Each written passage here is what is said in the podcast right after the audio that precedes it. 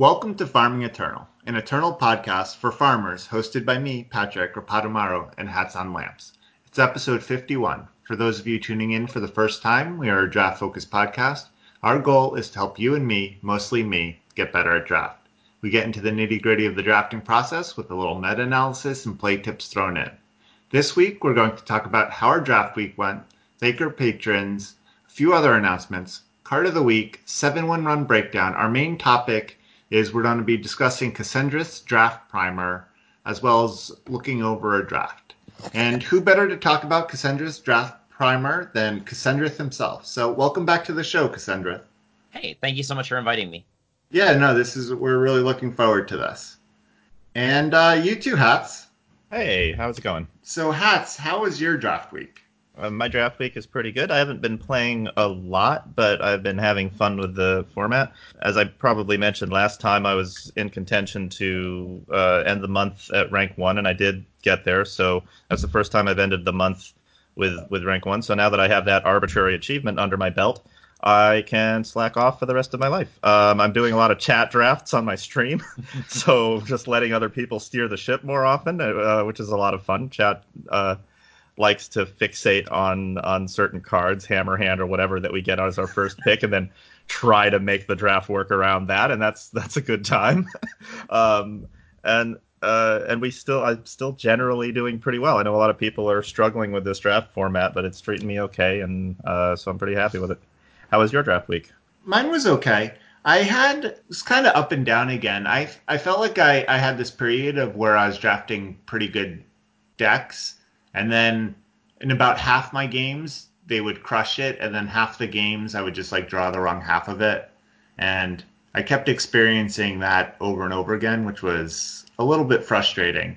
But I'm just sort of chalking it up to variance because I feel like I keep coming out with pretty good decks. The other weird thing that seems to be happening with me is I feel like I keep drafting this like the same deck over and over again in pockets where I'll draft like the TP the TJP relic deck like three or four drafts in a row, and then it'll I'll draft the sacrifice deck three or four drafts in a row, and so I'm not sure what that's about. Whether that's like me just fixating on certain like cards that I'm liking at the time, or whether that's I'm following the signals and mm-hmm. actually ending up in these decks. I don't know maybe a little bit of both. I certainly go through periods where it feels like my internal like rankings or feelings about cards kind of shift, and then I end up in those pockets that way. Uh, but also, it does seem sometimes like uh, just everyone sort of collectively decides they don't want to draft Shadow anymore for a while, you know, and so then you end up in decks with Shadow. That seems to happen all the time too. So uh, it, it it it turns into these trends. Yeah. How about you, Cass? Uh, it's been going pretty good. Uh, let me start by apologizing about the hammer hand hype. Um, I uh, may sure, or may sure. not have a small hand on that. Um, but uh, the the goblin drafts, as long as I was avoiding those, they've been going well. Um, goblin drafts were terrible um, so far, so they kind of they did a great job pushing my rank down and making it harder to reach masters this month. But that's uh, Do you want that's to a- explain what a goblin draft is? For yeah, I, of course. That's what I was. Um, but anyways, it's a it's a fun event that a bunch of the streamers are doing, um, sponsored by K Stolen, a really fantastic member of the community. Um, he wanted to bring some of the draft streamers that he enjoys watching on a regular basis into an area to do what's called a goblin draft. Um, so we we open up a pack and you must pick things in the following order before you can pick cards that you want. Um, so if you see a shiny card, you must take the shiny card over anything else, um, followed by legends and rares, and then you can pick whatever you want. Um, but at the end of the draft, there's also a stipulation on how you play the games. Um, you have to play every shiny card that you pick. So you might end up with like a like a two color deck splashing a third color for like a quadruple fire shiny hammer hand. Um, it just it just might work out that way. Uh, and you also must play all of the rares except for two of them. So like it's a really interesting and fun event that we're doing for for some enjoyment. So it's it's been pretty silly. Otherwise, with normal drafting, um, I found myself like you were even saying that there's like waves of decks and card evaluations. I find that extraordinarily true. And this is going to kind of fall into uh, like our, our cards, our card of the week or um, But uh, I find myself falling into like the Skycrag style decks right now, splashing either Shadow or Time with some of the spell damage support and the dragons right now. Um, I've just been having so much fun with that deck that I often like kind of like glaze my eyes over at all the other cards and be like, oh boy, Ruinous Burst.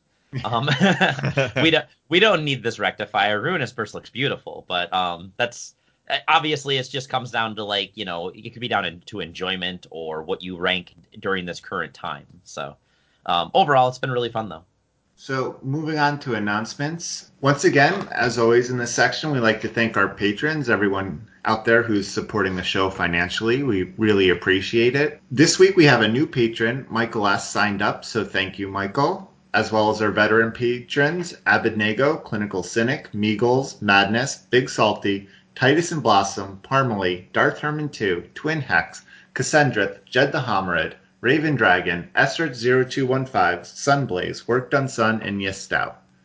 Um, and so, for those of you who are not a patron yet, um, for as little as a dollar a month, you get access to our show notes, recording bloopers on our Discord, as well as nudge us towards our Patreon goals. Right now, we we hit, um, as you might know if you listened to last episode, we did hit our live show episode. So the next one is a raffling off of a coaching session with hats um, which he hopefully hasn't forgotten about. No, then no, you remind other... me every week.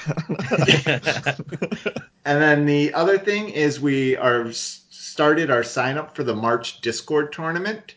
Uh, this month we're doing a sealed deck. So of course in Eternal you still can't challenge each other with 45 card decks. So we're doing a 75 card sealed deck. So if you sign up, I'll send you a pool of 120 cards and they're going to be made up of six Echoes of Eternity packs as well as four draft packs, so 10 packs in total. And you'll make a, a deck out of that, and we'll do a round robin tournament. So we have a, a few people signed up right now, and we want some more. And uh, if you win, you get your name in a shiny red color on the Discord for a month. So yeah, that's it for announcements, and we'll move on to card of the week. So Cassendrath, what's your card of the week? So my card of the week is kind of like a, a branching path of cards. So let me let me start with um the, the the card that I wanted to talk about was Spellstorm Stranger, which kind of leans into like my whole my little draft theory of the week. Um, when I originally saw this card, I thought of it as kind of like a, a pretty pretty poorly costed, poorly statted unit. It's like it kind of doesn't feel like it does much. Um, but then after playing it a couple of times, I was like, wow, this card's actually pretty pretty great in the right deck. The right can deck you, is. Uh, can you describe the card uh, to the listeners oh, who might not? yeah, of course. Uh, so Spellstorm Stranger is a primal cost, a primal one primal three cost one four unit that says whenever a stranger you control attacks, um, your spells deal one damage until the beginning of your next turn. So that's that's a really important piece of text too. Um, so it allow it allows you to one play pretty good defense against a lot of the twos and the three drops in the format, while also allowing you to take really great advantage of cards like Ruinous Burst and Reverberating Strike for really good amounts of card advantage. To be honest, um, Ruinous Burst is a card that's kind of mediocre. Like it, it can do some cool things, but if if I said that Ruinous Burst was char times two, you'd probably be a much happier person. Um, and that's kind of what the that stranger does. It allows you to play Ruinous Burst as a char times two, and then suddenly you're like, wow, this card's great. So that's that's what I've been uh, really excited about this week. Yeah, that's that's kind of interesting because I have not really played this deck. I've been I didn't even play it very much in the last format. I was kind of scared away on how hard it was to get into. But I will say you do see a lot of Spellstorm Strangers late in this in this draft format. It, it's not hard to find them. and one of the sort of appeal uh, intriguing things about Spellstorm Stranger to me is the fact that it's like one of these few strangers where you're very likely to not be helping your opponent with it. Yes, this is also a very strong case for that. Um, so I think that's kind of cool. Like I said, I haven't drafted it yet, but it might be something that yeah, I'd like to look into. So, what are what other cards are you really looking for? Like, what so, cards make you feel like you have a good So what I would what I would bring up first is you want to make sure you have the spells before you look for the spell storms. Um, because as you mentioned, spell storms are abundant and everywhere. It's not hard to find them. Um, but what you do want to have is if you can get like maybe like four to five cards that deal damage, um, mainly being Ruinous Burst and Reverberating Strike, then I would look for like picking up spell storms. And if I get a like a critical mass, like if I get like more than four or five spell damage cards, um, like spells that actually deal damage, then I'm like, oh, this this dragon that buffs spell damage suddenly is really good. Oh, there's a two one Yeti that deals extra spell damage. Suddenly, like all of these cards are in the packs right now. We should we should just keep scooping up more of these, and then eventually you're like, wow, I'm playing Skycrag spells. And a big part of this is that Ruinous Burst and Reverberating Strike are fast spells, right? Because you've got Yes. the uh, because Spellstorm Stranger has to attack into your opponent's army in order to get the damage potential, which Yep. means that you need something that can affect that combat step. Yes, even then, Spellstorm Stranger usually is like, eh, I'm a 1 4. I can attack into like an earlier board state, and then a Ruinous Burst can kind of like leverage the post combat or leverage at, at the end of your opponent's turn to kind of ping off some stuff and make combat really awkward. So that that's another nice thing about it stat line is it you don't even need a trick and you can just be like I'm just going to attack with this into your 2 3 and let nothing Mhm. happen. Yeah, So it's really nice. cool. Yeah. So, where does the vestige fit in? Is that do you consider that is that good in this deck, or is the fact that it needs a dragon too limiting? Vestige fits in a really great spot, and it's called the pool. Um, no, but uh, it, if you have like a really high dragon count, I tried it out, and I wasn't super impressed with it. Um, most of the time, I was happier with like crones or other cards that have real impact on the board without needing other cards to make it happen. My best uh, spell damage deck in this format did have a lot of dragons, and I had uh, drafted two Age Worn Vestiges, and I and I had so many dragons, and it seemed so good, but I still cut one, and it was the correct decision. yeah. All right. So then, Hats, what is your card this week? My card this week is Blade Crafter. I know we've talked about Blade Crafter a few times before, um, but I wanted to talk about it again. Uh, it's just an exciting card to talk about. Uh, there's not not really ever been anything like it in an Eternal Limited format, as far as I know, at least not at common. Uh, Blade Crafter is uh, a four fire fire uh, unit with uh, two attack and two health, and a, a summon ability uh, that lets you pick a weapon out of your deck and draw it. And then uh, it has corrupted six, which means after it dies, it leaves behind a zero two shade uh, that can pay six to sacrifice itself and get another weapon out of your deck.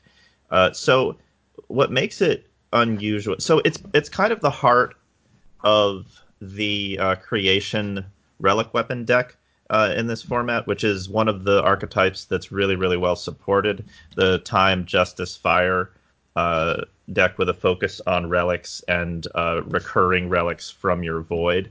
Um, the fact that there's a common that can get the relic weapon of your choice from your deck means you're playing an entirely different game than your opponent is playing because you can really plan ahead um, a, a lot more. You can you can plan ahead so many turns if you have a blade crafter in your hand and you know you have a game-ending relic weapon in your deck. Uh, the two big ones probably are Shugo's hooked sword, the seven five for seven that makes uh, that makes two two oni grunts every time you uh, you do damage, and also the edge of prophecy, which is the uh, the the sword that starts as a six six, and then every time you recur it from the void and summon it again, it doubles in attack and defense. And uh, having a having just if you get one of those, then every blade crafter you pick up after that is another copy of the very best card in your deck, which is kind of a ridiculous thing. And I don't think there's ever been a comparable card in any other limited format that did something like that, that just straight up got your best card out of your deck when you needed it. Uh, Blade Crafter is so powerful that you don't need to play very many of them. Uh, I've had a deck that was jam packed with great weapons, you know, uh, uh, Valkyrie wings, Shugo's hooked sword, like Morning Star, um, uh, what, what's the one, the six three with Overwhelm, anything you could possibly want, all really good to get with Blade Crafter. Still, two blade crafters was on the verge of being too much because all you need to do is tutor up your best weapon once in a game and you're probably going to win it. Um, and when you are ahead with the creation deck, you feel so far ahead because you know you've got another Edge of Prophecy coming up to wipe your opponent's entire board again after they've rebuilt the last time that thing came out. Um, it's a it's an interesting card. It's one of the cards in this format that is very, very, very, very strong if you have cards that work with it, but you still don't want to play that many copies in your deck, which is uh, unusual. Like I don't think there was anything like that in set seven. The good cards, you would just jam as many of them into your deck as you wanted. You could play six Grodov Strangers. It was just a good card.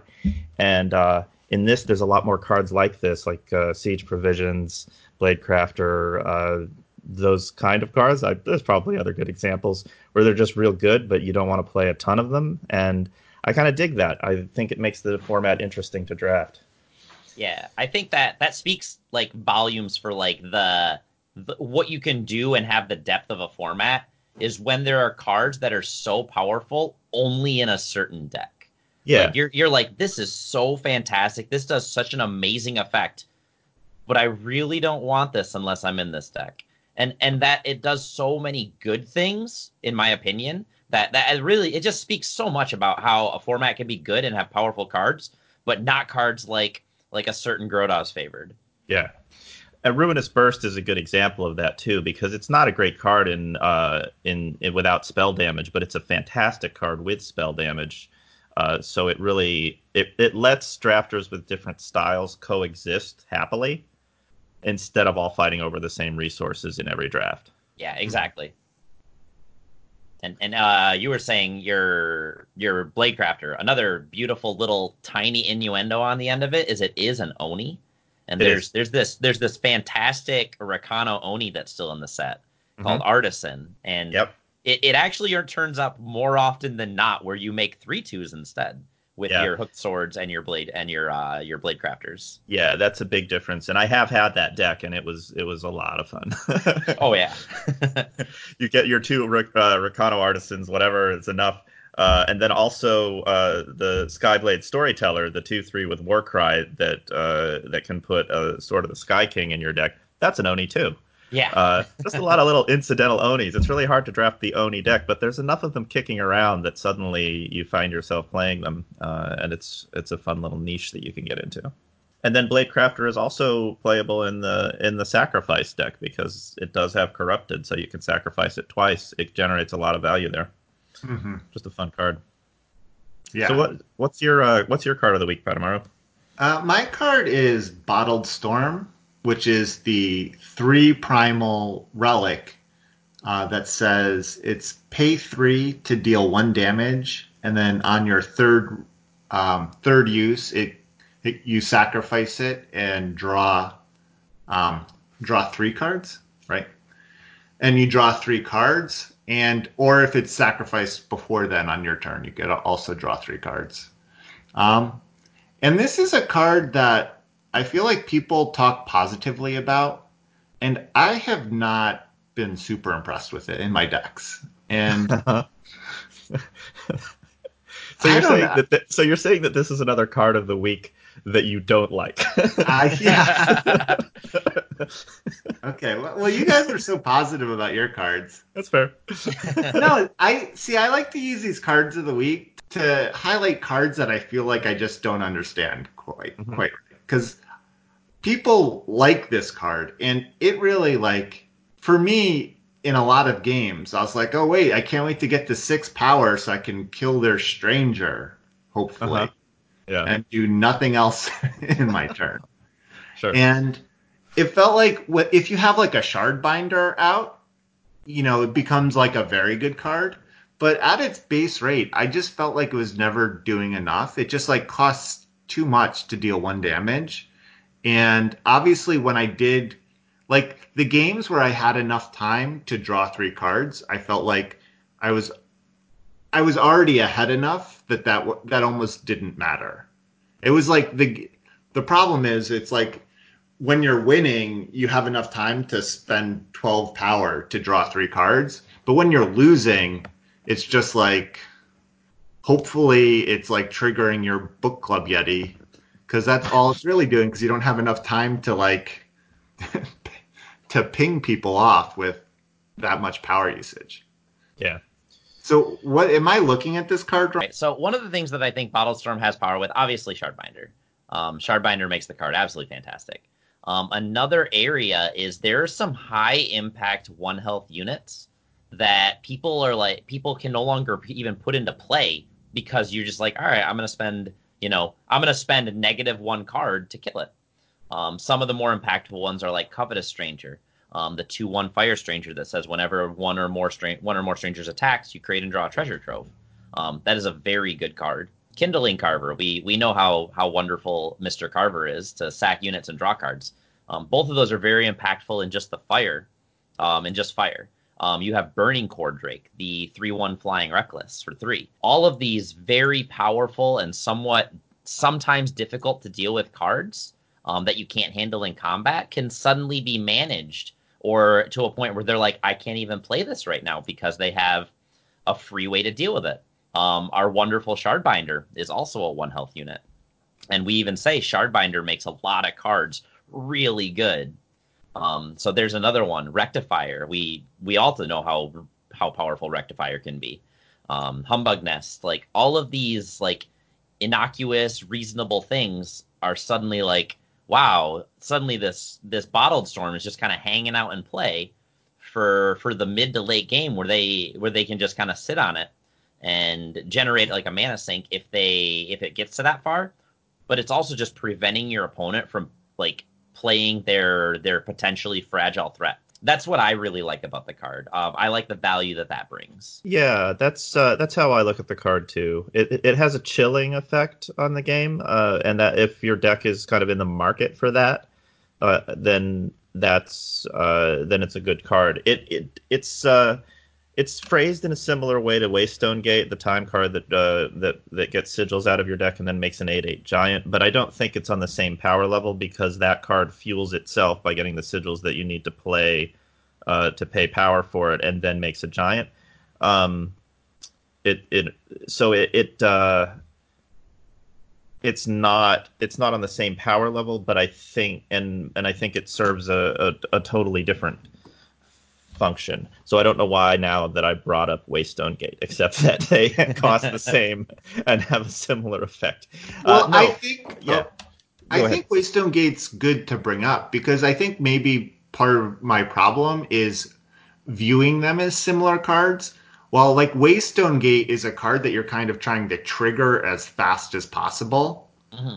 And maybe that's part of my issue with Bottled Storm is I'm not really viewing it as as just like a way to do I don't know. I guess even when I play um, Bottled Storm, I'm always just like trying to trigger it to get my three cards instead of like letting it sit back and be a chilling effect. I'm kind of like, well, I guess I'm just gonna have to ping face twice because they don't have any units, and I always like having more cards.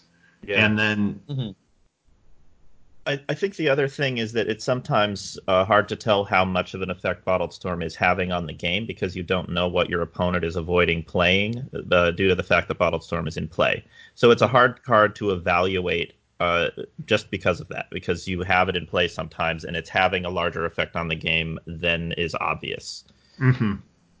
Yeah, your opponent may just be holding like three or four car- unknowns in their hand, and maybe they have like you know two of those cards are like, I have X1 creatures. I can't even play them until this Bottled Storm goes away. Yeah. Um, it also works really well. Like, let's say both of you have like a 2 3 creature in play. I can attack you with my 2 3 now because if you block, I'm going to kill your guy. So it, it makes combat math really funky, and you don't actually need to have a trick because your trick is sitting in play, threatening to kill their unit. Yeah, you have this virtual value all the time. Um, there's a there used to be a card um, in Magic the Gathering. Uh, there, there were a few cards like this, uh, but there was one. It was called Direwolf, I think. It was a two-two for two, and it had an ability where if you spent three, you could turn it into a four-four. Um, and normally, you never activated that ability. You would just attack, and because it could be a four-four, your opponent had to uh, had to block poorly or just let the thing through. Uh, but uh, because they didn't want to lose a card to to this giant monster. And then uh, what that meant is that you would have three mana left after you attacked with a direwolf to do something else. That's a little bit like what Bottled Storm's effect on combat is. You attack, you don't need to use it, just the threat of you using it makes your opponent have to make bad decisions in combat. Mm-hmm. But see, what I like about cards like that is you're able to use that like a a pumping card like that very aggressively. So like the threat of activation really goes towards your game plan of like winning the game. But like mm-hmm. even in in Cass's example of like you, you have there's two two threes on the board and you're able to attack in. Um and they can't block because of threat of activation. But like unless you specifically have a card to block in your hand that you can then play when you don't use your bottled storm, like they're just cracking you back. And you're playing the kind of deck that plays three powered do nothing relics. And so like Well maybe yeah. maybe you don't have any more though. Like you're not playing the kind of deck that plays a bunch of do nothing relics. You're playing a deck that functions normally and also a bottled storm for for more value in mm-hmm. the long term. Yeah, and and let's say maybe you're in a situation where you want to attack or maybe maybe you just don't want to attack right now because you don't have a follow up. But even then, you get to push damage. Maybe you're going to trade a little bit, but you have that follow up if they don't block. And then yeah. if they do block, you just like, all right, well, let's finish this off. Um, yeah. Maybe maybe you don't have great follow ups, but I would say that a lot of decks that you know that do like on turn three where you're attacking with a dude and you have four power up or something like that, you're probably going to have something on curve to at least deploy afterwards. Um, you're I, I feel like a really great way of of winning a game is give your opponent as many opportunities to make a mistake as possible. So that's and, and it usually can come out fairly well against a lot of areas. Mm-hmm. Yeah. All right. Well, so that's uh I keep putting in my deck and I keep not being happy with it, but I guess I'll I'll keep doing it. Just keep doing exactly what you're doing. Keep putting it in your deck. Keep being disappointed. because obviously some very good some very good drafters really like the card so i'm i'm sure i'm the wrong one here but so now on to our seven win run breakdown. This is our long-standing data collection project where people send in their seven win drafts either to farmingeternal at gmail.com or post them to the seven win channel in discord. Uh, we accept them as either exported deck lists or any time any kind of eternal warcry link. Then we take this information, kind of break it down. We have a couple spreadsheets that anyone has access to. Um, where you can look at like what factions are doing well. We still have not finished our card by card breakdown, but you can see what factions have been overperforming in this format. And as always, we like to read everyone who's the names of everyone who sent in lists this week, as well as thanking John Holio for actually entering all the lists in. So our new contributors this week are Doombot Mecha, and Sir Dragos, as well as our veteran contributors of ABOS, Avgots, Celtic Guardian 7, Clinical Cynic, Collector, Commander Salamander, Gato Sujo, Grand Masterson, Hats on Lamps, I Just Work Here, Cassendrath, Kidlit 1490, Kid Sneelock, King Neb, Mancio 1982, Mercurio Blue, MLNTN, Mr. Jones 5877, Nothership, Patomaro, Raven Dragon, Sleffer 13, Sunblaze, Surf Wizard, Titus and Blossom, Twin Hex, and Vader. So thank you all again for send, taking the time to send in some deck lists. So uh, just a few quick hits this week. Um, time has gone down from being 80% of our of our deck list meta to 75% now. So Ooh, it's what a hit. Yeah, it is still crushing because the next highest one is Justice at forty five percent. So it, this is still our deck lists are quite the um, time dominated thing, and we are continuing to be. You know, we have hundred and fifty six decks. hundred and twelve of them are three colors, and about a little more than 20 each are two colors and four colors. So it continues to be dominated by three color decks, with a couple four colors, and most of them being three colors with a very light splash. Well, that reflects my own experiences with the format. Um, I like to experiment with other decks when I can, but um, I know that I can fairly consistently either draft Tradition with Time Justice uh, Primal or Creation with Time Justice Fire and probably do pretty well. Those are sort of the most reliable archetypes to make a strong deck in. And I've been drafting mostly three color decks myself. Haven't had a lot of luck with four factions, and there's uh, so much fixing in the format. It's fairly easy to uh, play three colors comfortably. So yeah.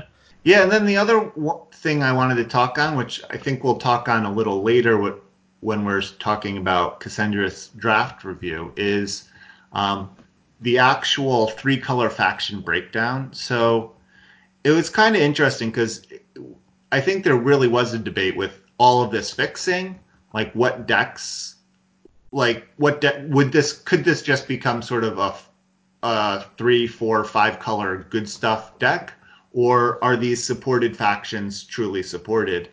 And as far as the deck lists that we're receiving, the three top archetypes that we're getting decks with are two of the decks that you just mentioned the Fire Time Justice and Time Justice Primal, Creation and Tradition, and then right with them is actually Fire Time Shadow with Destruction.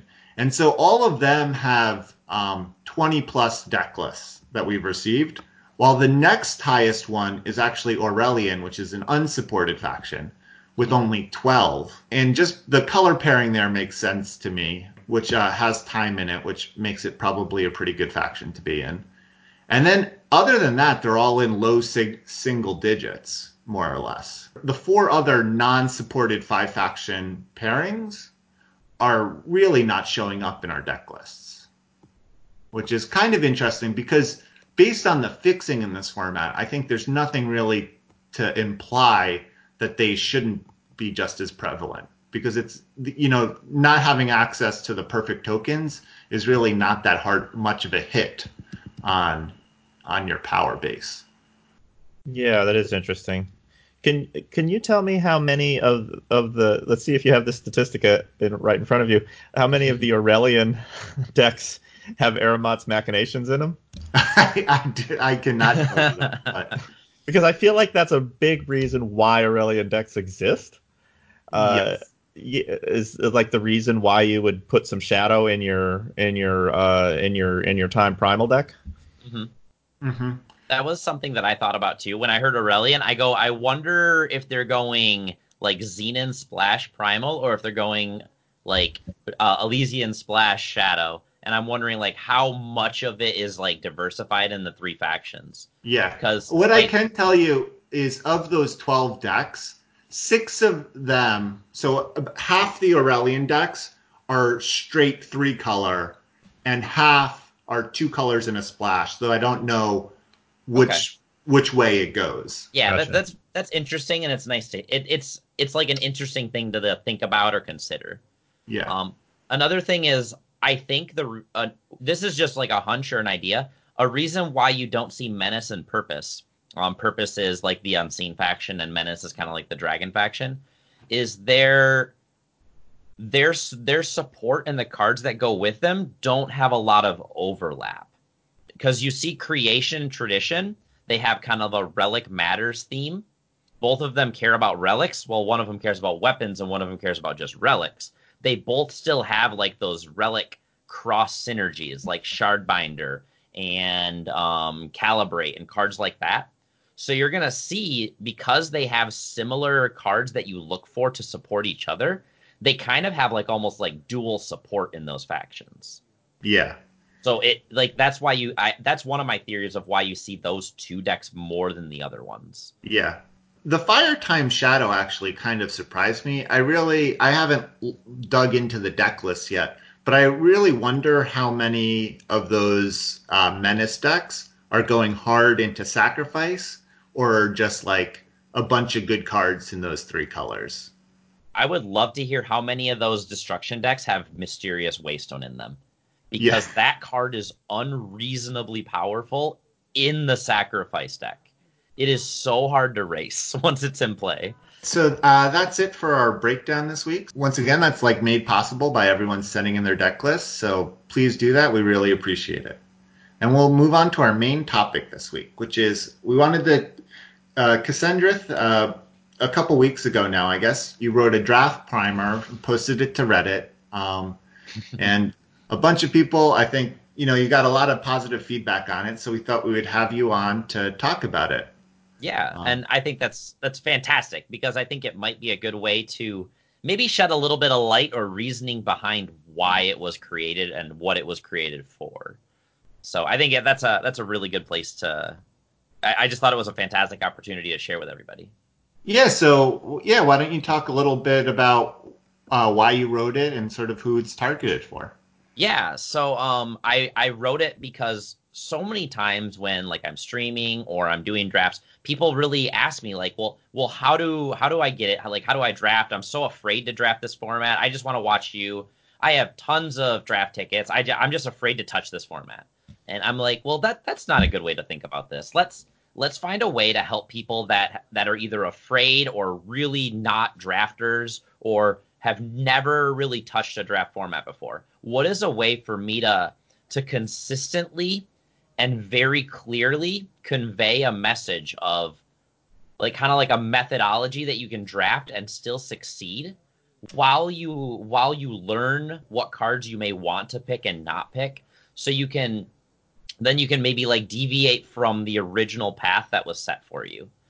So it's it's really supposed to be like a like a my first draft vid, my my first draft primer, like a, a really really bare bone introduction where where this dra- this format is so deep and intricate with so many different things you can do. Um, I really want to just like barely barely touch the surface with like your pinky toe. Okay, so um, okay. Well, uh, can I can I ask then? I'm going to skip down uh, a little bit and and uh, in which questions we were going to ask in which order then, because yeah. since this yeah, is intended as a as a beginning primer, a lot of people I think uh, who are getting into draft don't trust their own card evaluation skills. Mm-hmm. Um, and and you make it very clear in the primer that you wrote that you don't think of cards on a one to ten rating scale and that's not how you approach a draft format. Um, and a lot of beginners, I feel like, um, uh, feel safe with uh, ratings and a chart that will tell them like, hey, these are the cards that are powerful and these are the cards that are not powerful. And so I was wondering what some of your thoughts are about um, how about like a beginning a beginning drafter's relationship to like raw ratings and and why that might not be a good idea for them to yeah, to of course. thinking that way. Um, th- I am I'm actually like unreasonably passionate about this, so this is a great uh-huh. question. Yeah. Um, so I I don't appreciate number values personally. Um, do I think they're a good tool? Yes, if you use them the right way. I don't want you to like pull up this spreadsheet and be like, all right, I'm picking I'm picking highest number card in every pack because that doesn't that doesn't teach you to look at the pack and see the cards in it, see what cards are being passed to you see what's available. It doesn't let you spot other cards and keep an eye on things because you're looking at a list of numbers and you're just looking for what the card has a higher number. Now, it can be a great tool if you if you not only use that but you supplement it by evaluating the cards, making your own making your own conclusions after playing with some of these cards. Maybe maybe it didn't work very well in a certain deck, but it worked better in this deck. So as long as you don't stick to that number guide, and you only use it as a way to like help you understand and learn from your own conclusions and and like preferences, then I think it's fine. And and I see nothing wrong with it. That's my opinion. Yeah, I agree with that too. I'm I'm really uncomfortable talking about cards in numbers in numbered terms, and I've done a little bit of it. People will ask me on stream sometimes, "Hey, how would you rate this card?" And I'm like, "Well, if I tie me to the ground and punch me, I would give it a six. Uh, but in other respects, uh, I would rather. I Which I had to do. do. Yeah, he does. Abso- he absolutely does.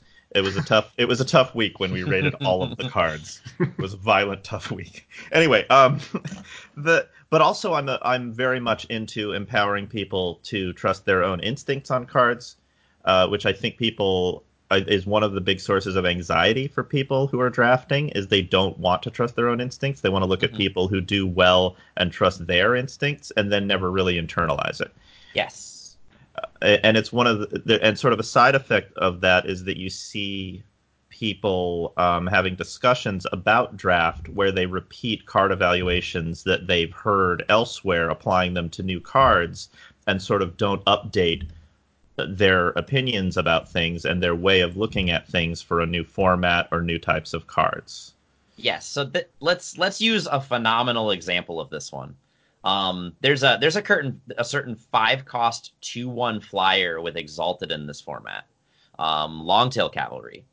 That card was extraordinarily powerful in the previous format.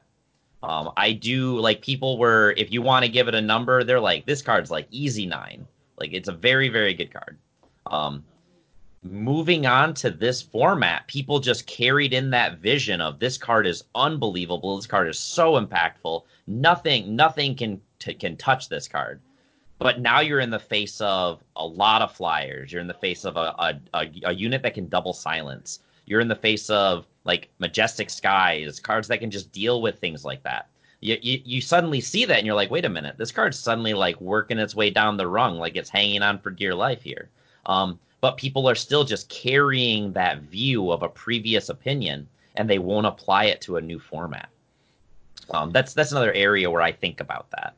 Yeah, yeah. You want people to to learn to trust their eyes and ears and their experiences and their instincts, and and sort of develop the ability to have those instincts and to know the difference between their feelings about a format and a card and like the general wisdom that they've absorbed from other people. Uh, and so I like that you took that approach with the primer because you are encouraging people to do that.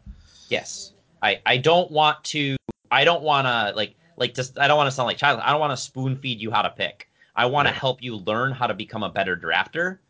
But I, I also want to help you like I want to put you on the road that goes in the right direction and help you learn. I don't want to like give you a GPS and be like, all right, this is how you get to the end game. Yeah, and I, I kind of think that what was interesting about the draft primer and sort of framing it in the, you know, what signals for each are there are for each of the factions is it kind of like I think that's like a a sort of a first principle lens through looking at this format. I do think like card evaluation and stuff is still like very important because you know there are you know there are packs for example where if you're in the creation deck right? And then you have um you know the Shugo hook versus uh, the assault shield right? You know you, you know the Shugo hook is just like a better card. Mm-hmm. I mean, it's a better card in general, but in that deck, you know, it's it's just a better card, and so you do need to be able to like know in the factions which cards are stronger or worse. And that's like a little hard to do with just a number system because I do think there are some cards that get better or worse de- depending on what deck you're currently drafting. Mm-hmm. But I, you know, I do think, and I'm sure you agree, there's like, you, you know, there is some degree of card evaluation that needs to happen, which, you know, you weren't really going into in your draft primer. Uh, yeah. I, I wanted to start at I, like there's so like I said drafting is so deep and there's so many decisions. Um, I plan on making more articles like this. Um, I had such a positive feedback from uh, from just an overwhelming amount of people. Um, I want to like pick one thing and just like really, really like just touch the top of it and work my way to another area to kind of like help build a foundation to where before once we have these foundational things we can dig deeper. Like we're talking like like this is like draft 100 to get you started moving to draft 101, maybe into like this getting into the 201s or something like that. Like I really want to like create a series of articles that'll help you work your way through. And once we get further, like maybe the next article will do card evaluation. Like why is a two cost two? Why is a three cost two three better than like uh you know a three cost three one or why like you know what what are the differences between them and where they play their roles in a deck um, like like talk about a curve, talk about you know talk about all of those different things, talk about uh, fixing, like how much influence should you have of certain colors. Like I want to make a giant pile of articles to to eventually create like an army of drafters, so my queue times are lower.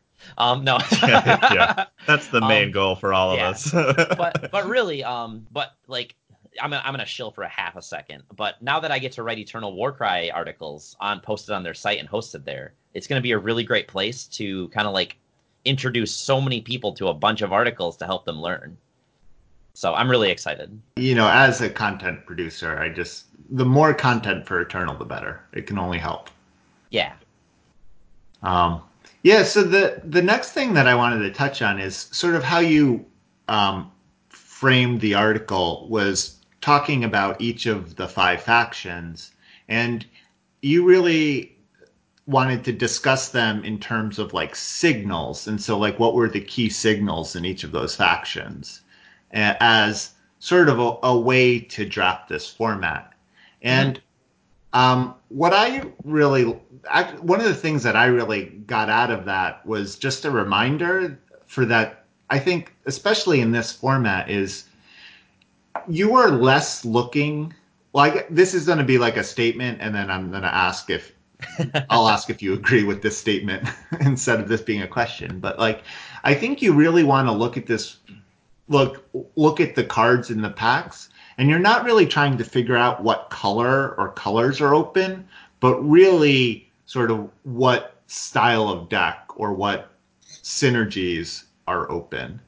And I think that is that's a a hard thing to change. And I was wondering if I guess first off if if you sort of agree with that assessment of so I agree to that to an extent. Obviously, like there's always a time where you're gonna fall into a deck that that isn't quite there because you're pushing like a certain extraordinarily powerful card that's not that might be worth like kind of like bending outside of the rules or not even rules but bending outside of like the what Direwolf intended because it really feels like they intended you to draft these three faction supported archetypes. Like, mm-hmm.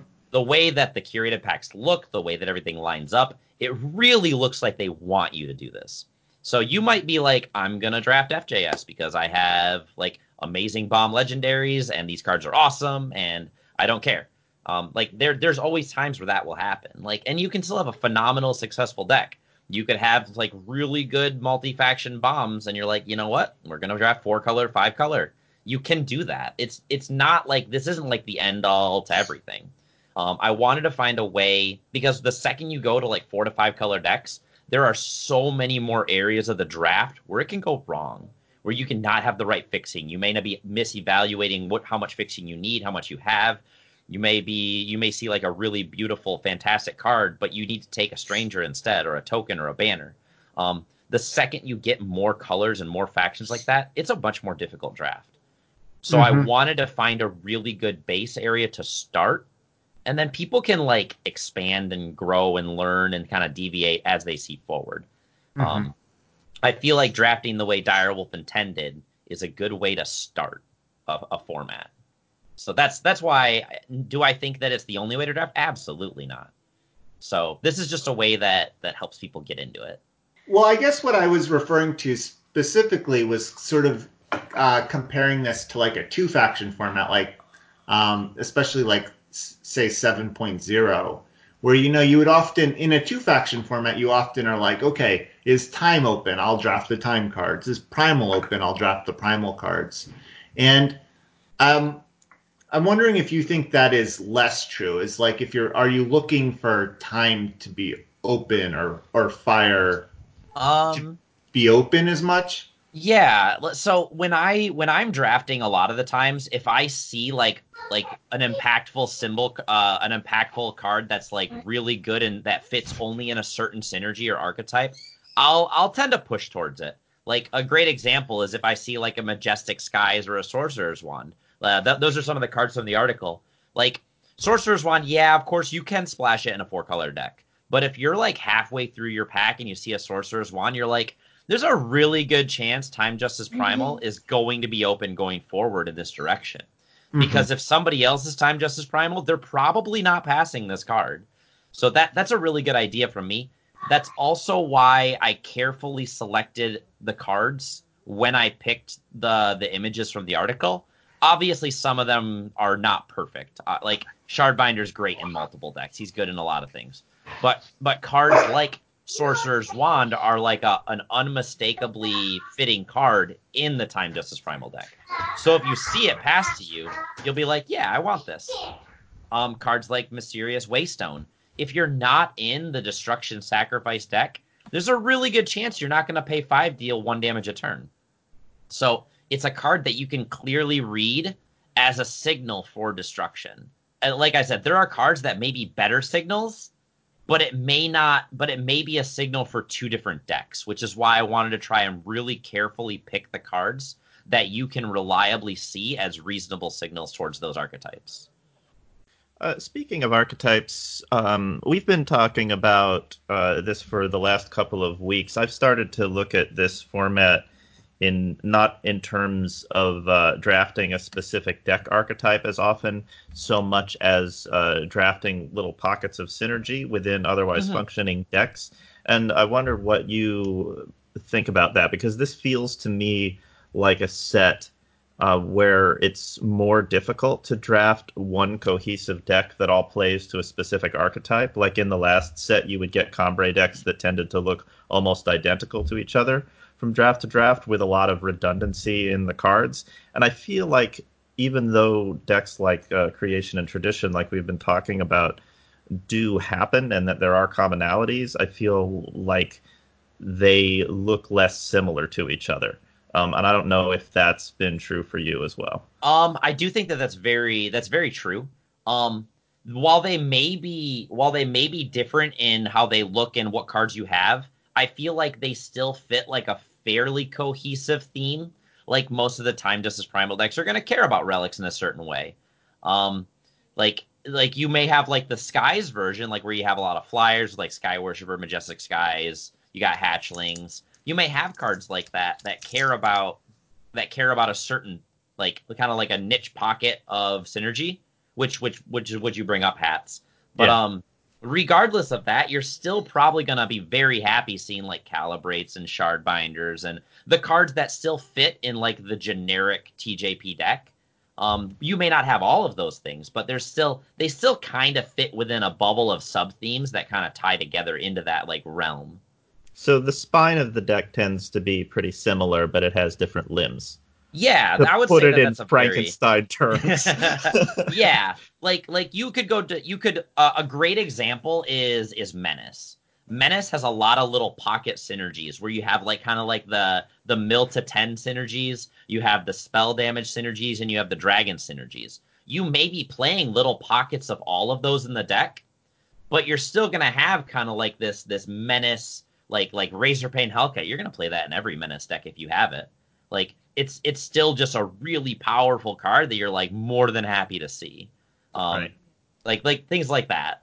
Um, you're you're gonna have like a you might have like a like some of those Sunset Priests, the three three for three that both of us mill three cards to fuel like an immortalize for your dragon, or to make it so your Spore Spitter can come into play as a four four unblockable lifesteal for six.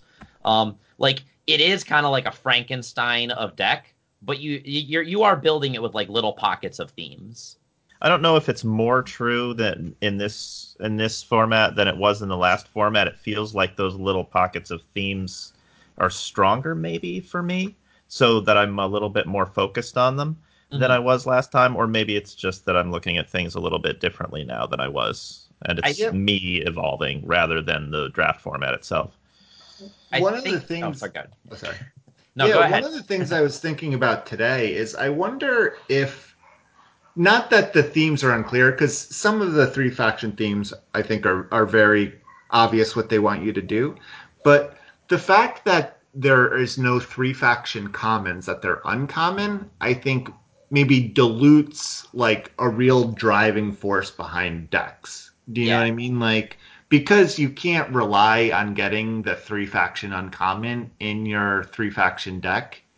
You know, it'll it'll it sort of ends up, I think, muddling you know the your overall plan. It's like in you know in set five when you could get three coastal beastmasters or whatever.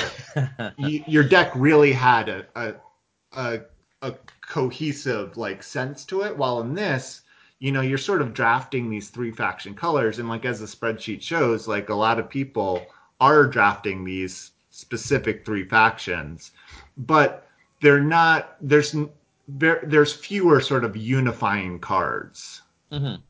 Like like there are cards that that still can be fairly unifying. Like I assure you, like most of the seven win creation decks are probably going to have a Blade Master in there somewhere or more. Like it's Yes. it's just such an impactful card that fits very well in that deck and not necessarily fits as well in the other decks.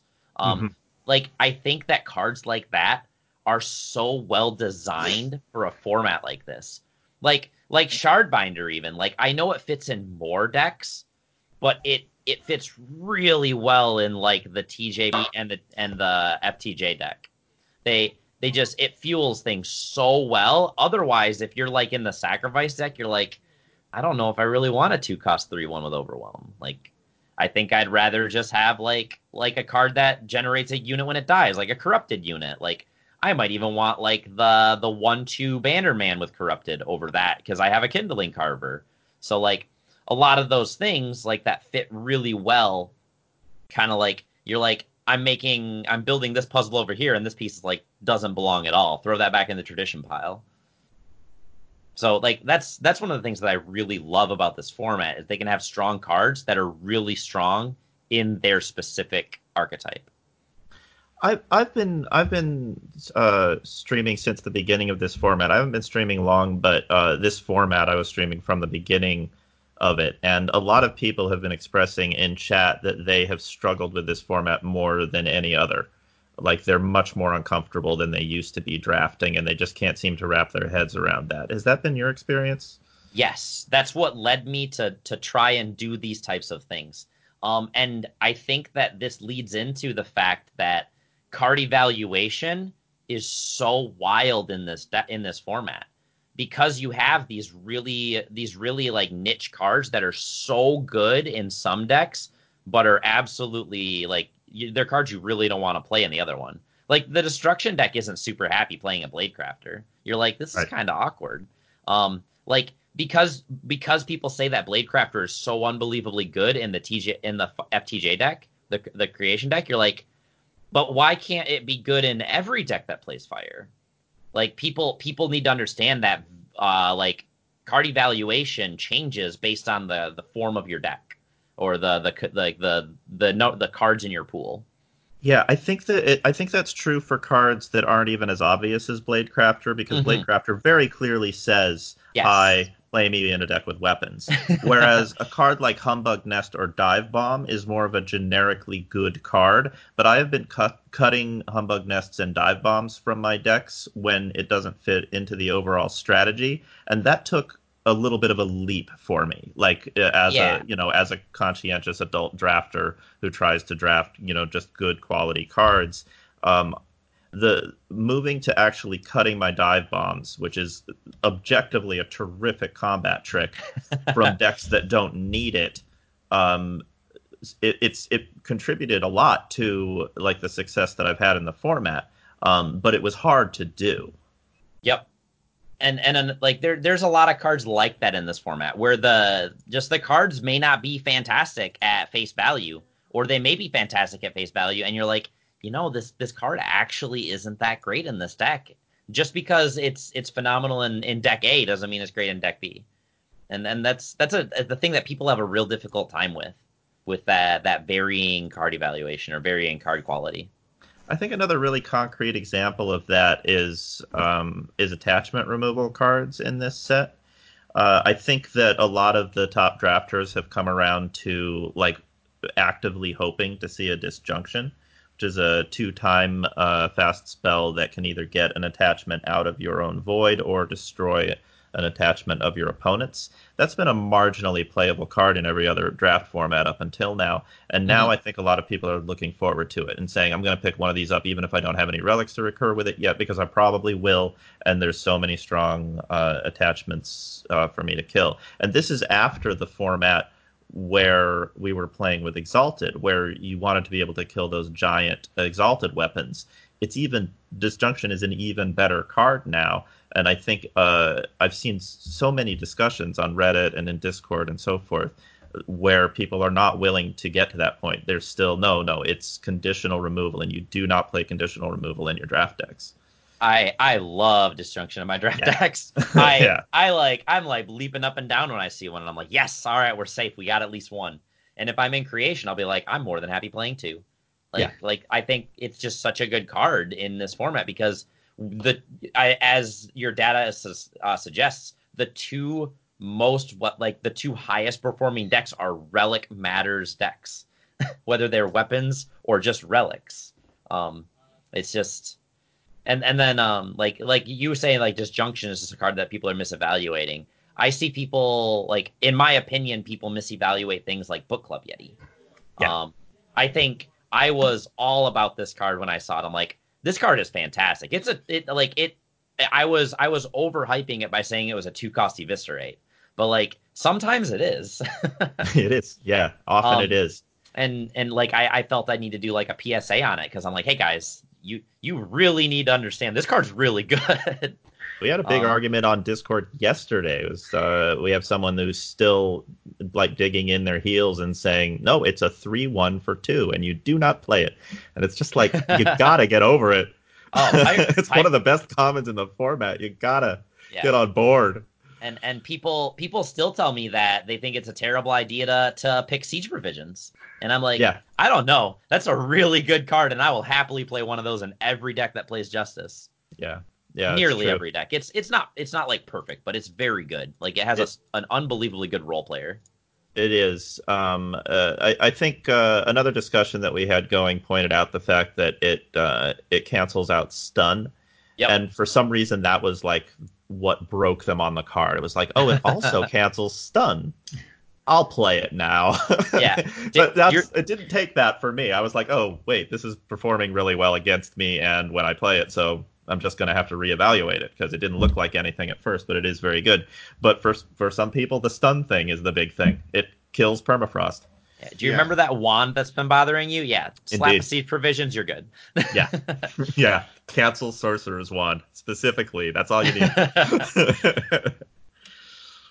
Yeah, I yeah, I do think people are just having trouble accepting like that do nothing relics in this format are actually like good cards and that that is a supported archetype and an archetype that you can have a lot of success with. Yeah, and and more. I- I'm not going to say it's always, but more times than not, the games tend to go long in this format. yes. Mhm. Sure, somebody might play like turn one uh, stranger that gives all your dudes plus one, plus one, plus zero into into stranger, into stranger, into stranger. Oops, I'm dead. Um, yeah, that's happened. Um, I've been killed by stranger aggro numerous times, but most of the time games are pretty slow. Strangers kind of clog the ground in the first couple of turns while you would fix your your power and your influence, and and cards that give you a consistent way to spend your excess power really shine Hmm. in in formats like this. So cards like Wand, cards like Provisions, cards like people absolutely love Waystone Gate because it lets you have a win condition on top of a fixer on top of a ramp like not ramper but like consistently hitting power and drawing cards like It thin, thins your deck, so you're not Yeah. drawing power later. It draw, draw like thi- deck thinning is sort of a minor thing with most cards, but a card that takes three sigils out of your deck, pretty good. Oh yeah, like like cards like that. I bet you if we looked at that in the format where people were jamming three cost, two cost three threes, like the previous format that ramped them into like all these powerful effects, like that Combrei aggro. Like I don't think Waystone Gate would do anything in that in, against those decks. It would just would be, be it would lot just run them over. So like you're like, all right, that's cute. You you are about to make an eight eight. I'm just gonna Amri's choice you. Mhm. so Yeah. Yeah, and this kind of touches on. I just wanted. This isn't exactly specific to this discussion, but we've been sort of commenting about this in Discord. Is trying to find this like elusive aggro deck that works in this format. And Hats, you had a really good point about there's just not only is there not a lot of power buffing tricks in this format, there's there's really not a lot of good weapons. And so you're just so less less punished by playing defensively because Mhm. your your opponent just has so many fewer options to like push and damage than they have had in previous formats. And yeah, so that really allows these cards like Waystone Gate or Tainted Mark or these like just slower sort of slower value cards to really have an effect as long as you can set up an initial sort of defense or board clogging because your opponent just doesn't have the options to try to break through that. Yeah, you can set up like a 1 5 flyer on turn four, and that can do a really great job of defending you for the entire game. There's not a good way to break through except for mm-hmm. a tiny handful of cards. I've seen I've seen a few decks that have been unbelievably successful in aggro strategies. Um, the ones that I've seen are like a really powerful stranger deck. Um, if they if they really get it low enough to the ground, um, I've seen uh, like Stone Scar and Argenport Unseen. Yeah. That have been doing really crazy things where you play like Switchblade Deadeye into Quick Draw Switchblade Deadeye into oh no, you now have a five uh, a four four Quick Draw on turn three attacking me. Like there are strategies that exist, but I feel like they're far few and far between, and they're more difficult to draft um, than than those good like mid range grindy card eval- card card uh, like card advantage type decks. Yeah. One more question, um, because uh, this again because I because I stream and people in chat like watch multiple streams. I think the most common theme uh, that I see uh, out of basically anything uh, in my chat is that people will tell me at a point in a draft, "Oh, Cass would have pivoted there. Uh, that is a really common comment. Is like, no, this is pivot point for Cass, and uh, so that's what you're known for as a as a draft streamer uh, in Eternal is, is is being willing to pivot. And um, I wonder how that affects.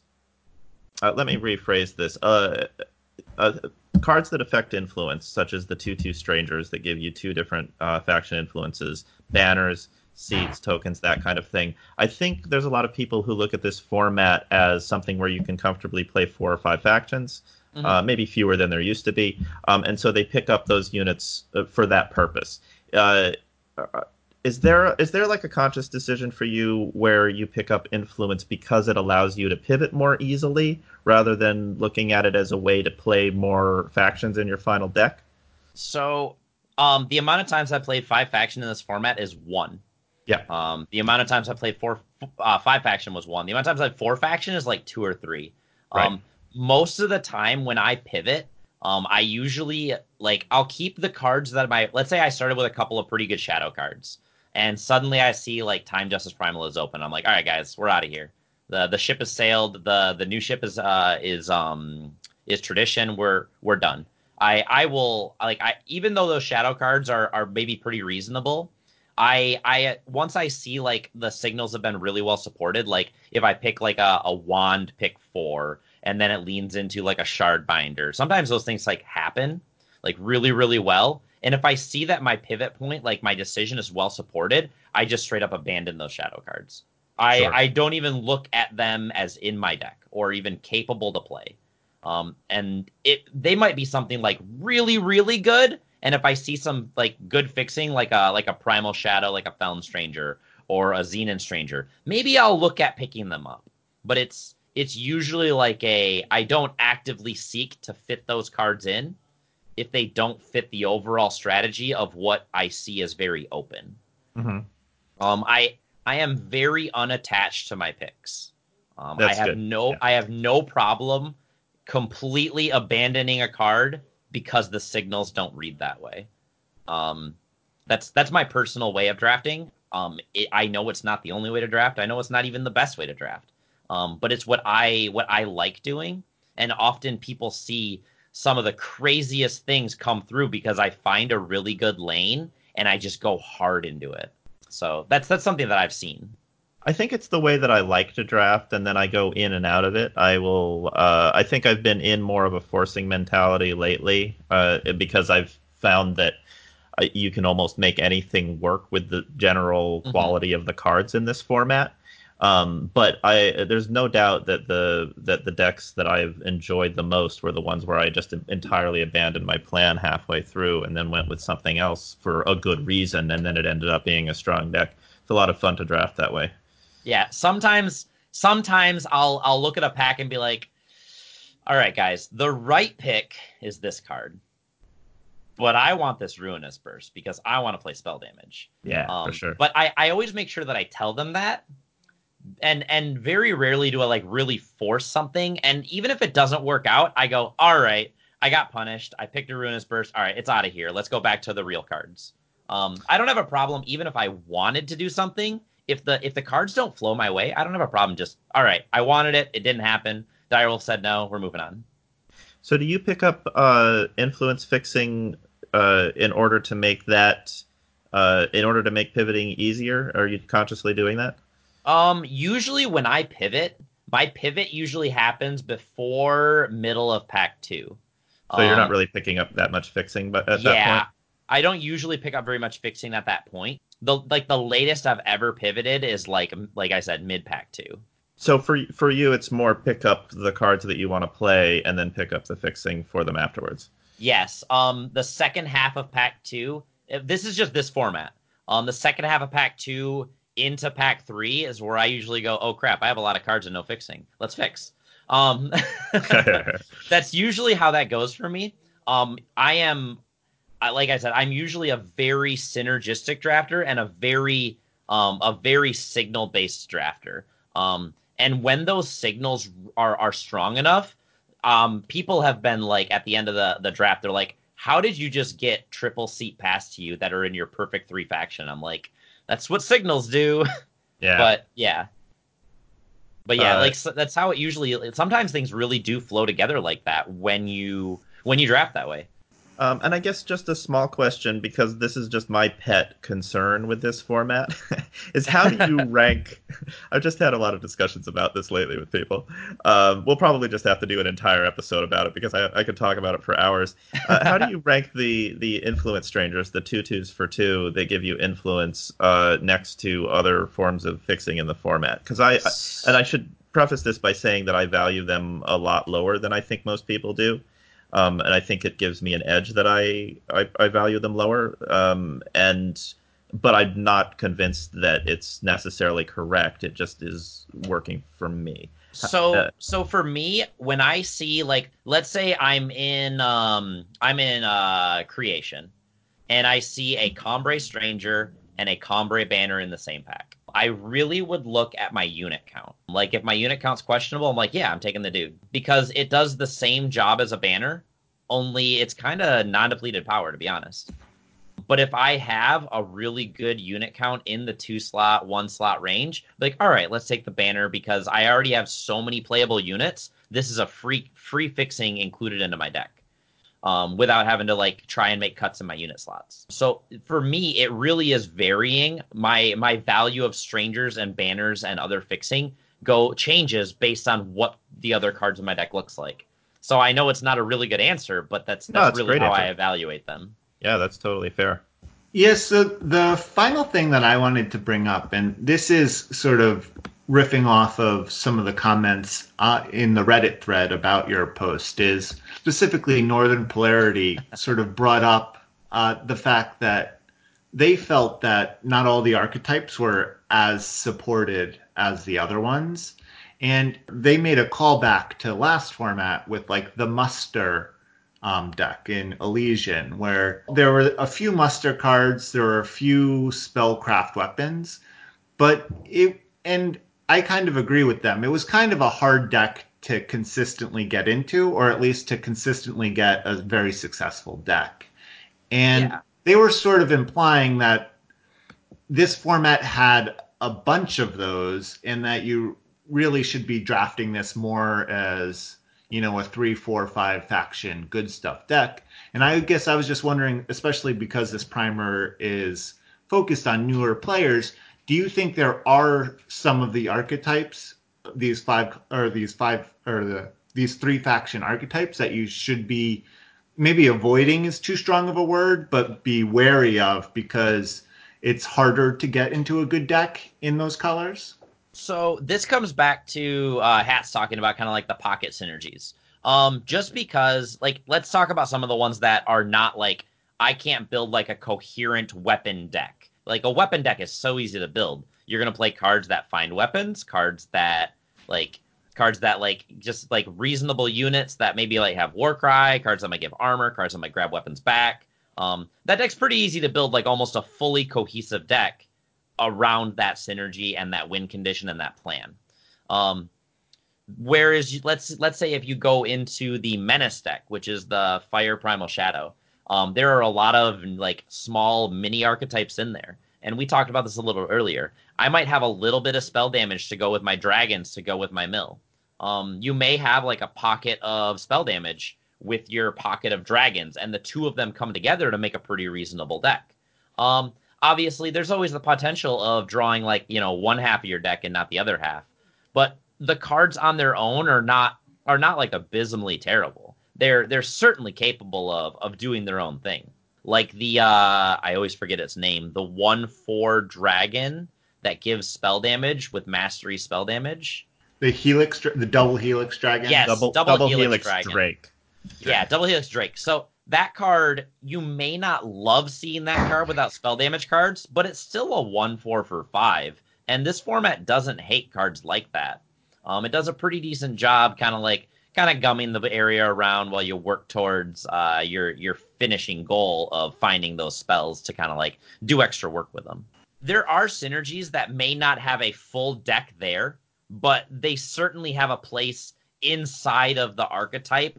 Kind of like you might have bits and pieces of those decks, like those those like kind of like those sub themes, Mhm. to create a full deck. yeah. Um, that doesn't necessarily make them the worst deck there. They, they they just you need to you need to understand that you can't do I'm gonna go mono spell damage and have a perfectly coherent deck. So you, you wouldn't say there's any of these uh, five three faction decks that you're scared to draft or that people should avoid. Absolutely not. I've had success with every single one of them. All right, so that that's our show here. I want to thank Cass for coming on. That was really great, and uh, thank you, as always, Hats, for co-hosting the show with me. And You're welcome. Yeah. and thank you for creating and hosting the show with yeah, me. no, I'm, I'm in a very thankful mood today. Uh, and thanks to all our Patreons for making the show a success. And for those of you who are not patrons, a reminder to give us a five star rating on iTunes, Stitcher, or Google Play. Join us in our Discord. We've been having a lot of good discussions about the format and a lot of people sending in links. And one of my favorite parts about the Discord is actually just getting familiar with people so that when you play them in game, you almost feel like you have a bit more of a connection because the names are familiar and they're people you've talked to. And so, like, as that has grown, it's, you know, drafting has almost become a lot more fun because, you know, you can sort of say hello in game or in Discord and say GG and talk about how the game went. So, um, if that sounds interesting to you and you're not in the Discord, please come in. If you are in the Discord and you're not talking a lot, shame on you. Talk more. it's fine. It's fine to lurk. Okay, it's fine, to lurk. I take that. But back. you're welcome to join our conversations anytime. We we can use we can always use more conversation.